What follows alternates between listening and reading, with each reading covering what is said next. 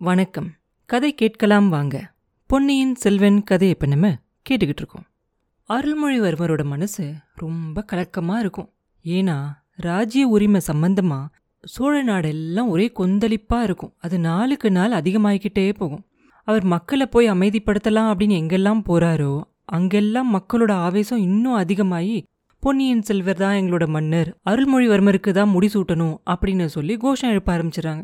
இதோட போட்டி போட்டுக்கிட்டு அங்கங்க பழுவேட்டரையர்கள் வாழ்க கொடும்பாலூர் வேளார் வாழ்க அந்த மாதிரியான கோஷங்களும் ஒரு சில இடங்கள்ல கேட்கும் அந்த இடங்கள்ல போய் பேசினா அவருக்கு நல்ல பலம் கிடைக்கும் அப்படின்னு சொல்லி நினைச்சு இளவரசர் அங்க போனா அவர் அங்க போன உடனே அங்க இருக்கிற மக்களும் பொன்னியின் செல்வர் வாழ்க அப்படின்னு சொல்ல ஆரம்பிச்சிருவாங்க.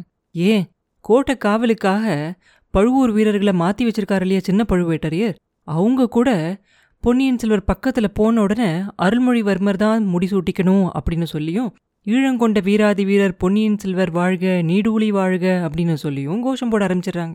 இந்த மாதிரிலாம் அவர் என்னதான் முயற்சி செஞ்சாலும் மக்களும் சரி போர் வீரர்களும் சரி யாருமே விட மாட்டேங்கிறாங்க. எல்லாரும் மாற்றி மாற்றி இப்படியே சொல்லிக்கிட்டு இருக்காங்க. இதெல்லாம் பார்த்து அவரோட மனசுல ரொம்ப கவலையாக இருக்கும். கொஞ்ச நாளாக மதுராந்தகரவே காணும். அதனால அவரோட கவலை இன்னும் அதிகமாயிரும். மதுராந்தகர் காணாம போனதுக்கு சின்ன பழுவேட்டரையர் கொடும்பாலூர் வேளார் தான் காரணம் அப்படின்னு சொல்லுவார் இல்லையா? அது ஒரு விதத்துல நியாயமா தான் இருக்கணும் அப்படின்னு சொல்லி பொன்னியின் செல்வருக்கு தோணும். ஏன்னா கொடும்பாலூர் வேளாரும் மலையம்மானும் கண்டிப்பா பொன்னியின் செல்வருக்கு தான் முடிசூட்டணும் அப்படின்னு சொல்லி பிடிவாதம் பிடிச்சிக்கிட்டு இருக்காங்க. இவங்க ரெண்டு பேரும் சேர்ந்து ஏதாவது சூழ்ச்சி செஞ்சு அவர் எங்கேயாவது மறைச்சு வச்சிருப்பாங்களோ அப்படின்னு பொன்னியின் செல்வருக்கு ஒரு சந்தேகமும் இருக்கும். இல்ல ஒருவேளை மதுராந்தகரோட உயிருக்கே ஆபத்தா இருந்தாலும் இருக்கலாம் அப்படின்னு தோணும். அது மட்டும் இல்லாமல் அவரோட அண்ணன் ஆதித்த கரிகாலனோட மரணத்துக்கு பழுவேட்டரையர்களும் சம்பூரையர்களும் தான் பொறுப்பாக இருக்கணும் அப்படின்னு சொல்லி வேளாரும் மலையம்மானும் நினைக்கிறாங்க. அதுக்கு பழிக்கு பழி வாங்குறதா நினச்சிக்கிட்டு மதுராந்தகருக்கு ஏதாவது தீங்கு செஞ்சிருப்பாங்களோ? ஆஹா இவங்களுக்கு என்ன? யோசனை இல்லாமல் எதையாவது செஞ்சிருவாங்க. கடைசியா எல்லா பழியும் நம்ம மேலெல்ல வந்து விழுகும் அப்படின்னு சொல்லி யோசிப்பாரு. இன்னைக்கு சோழ நாட்டு மக்கள் இவர் பேரை சொல்லி வாழ்த்துறாங்க. இவரை சிங்காதனம் ஏறணும் அப்படின்னு சொல்லி வற்புறுத்துறாங்க. மக்களோட மனசு எப்படி மாறும் அப்படின்னு யாராலையும் சொல்ல முடியாது இல்லையா கொஞ்ச நாள் கழிச்சு இவரே மன்னர் ஆனாலும் கூட அதுக்கப்புறமா இவர் மன்னர் ஆகணும் அப்படிங்கறதுக்காக தான் இவர் மதுராந்தகரை கொண்டுட்டதா சொல்ல மாட்டாங்களா? ஏ அதனால இவர் தான் அவரோட அண்ணன் ஆதித்த கரிகாலரை கொண்டுட்டதா சொல்ல மாட்டாங்களா? எப்படி வேணாலும் பேசுவாங்க நாளைக்கு. தெய்வமே இந்த மாதிரி ஒரு பயங்கரமான பழியை மேல விழுகாம நீ தான் காப்பாத்தணும். இந்த மாதிரியெல்லாம் ஒரு சந்தர்ப்பத்துல மாட்டிக்கிறதுக்காகவா என்ன காவேரி தாய்கிட்ட இருந்து அன்னைக்கு காப்பாத்துனீங்க? அப்படின்னு சொல்லி அவர் மனசுக்குள்ளரையே புலம்பிக்கிட்டு இருப்பார். அப்போ அவருக்கு ஈழ நாட்டு ராஜவம்சத்தை பற்றி ஞாபகம் வரும். ஏன்னா அந்த ராஜவம்சத்துல இருந்தவங்க என்ன பண்ணுவாங்க?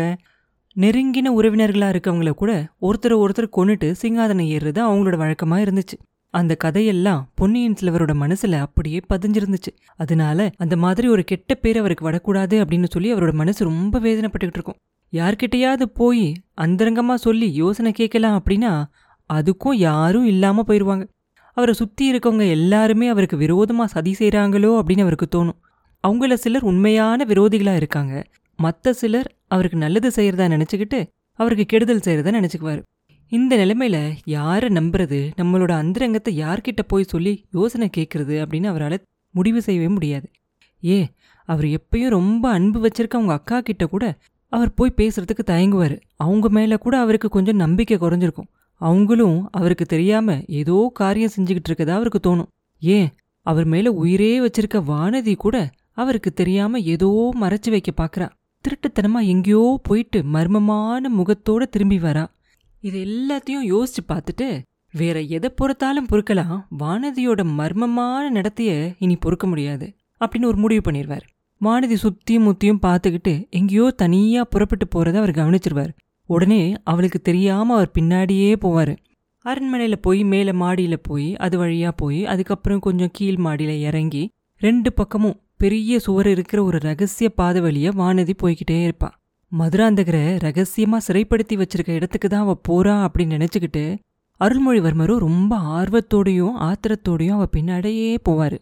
கடைசியா வானதி இன்னொரு பெரிய அரண்மனை பகுதிக்கு போய் சேர்ந்துருவா.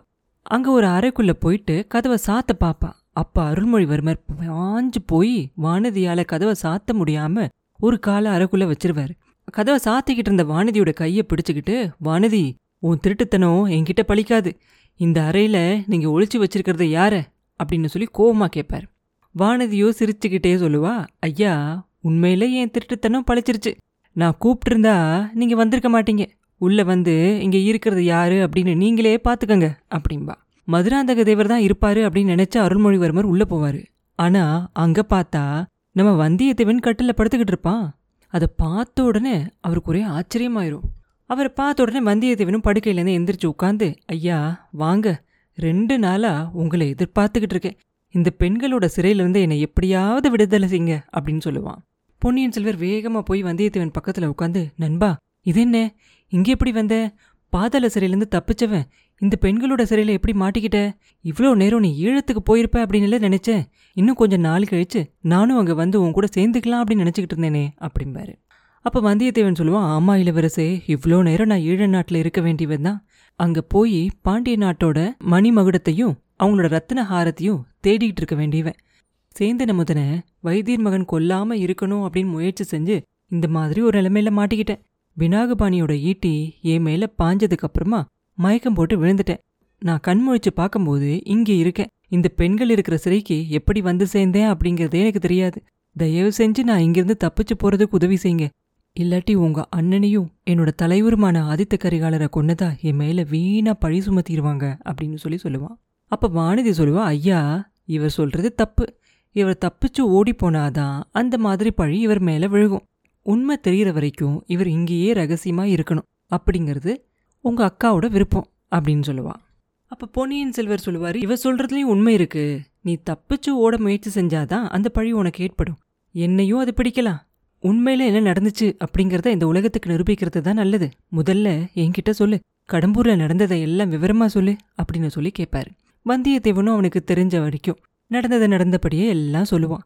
எல்லாத்தையும் கேட்டதுக்கப்புறம் ஆதித்த கரிகாலரோட மரணம் எப்படி நடந்துச்சு அப்படிங்கிறத இன்னும் இளவரசரால முடிவு செய்யவே முடியாது. அப்புறம் என்ன நடந்துச்சு? அப்படிங்கிறத அடுத்த பதிவில் பார்ப்போம். மீண்டும் உங்களை அடுத்த பதிவில் சந்திக்கும் வரை உங்களிடமிருந்து விடைபெறுவது உண்ணாமலே பாபு.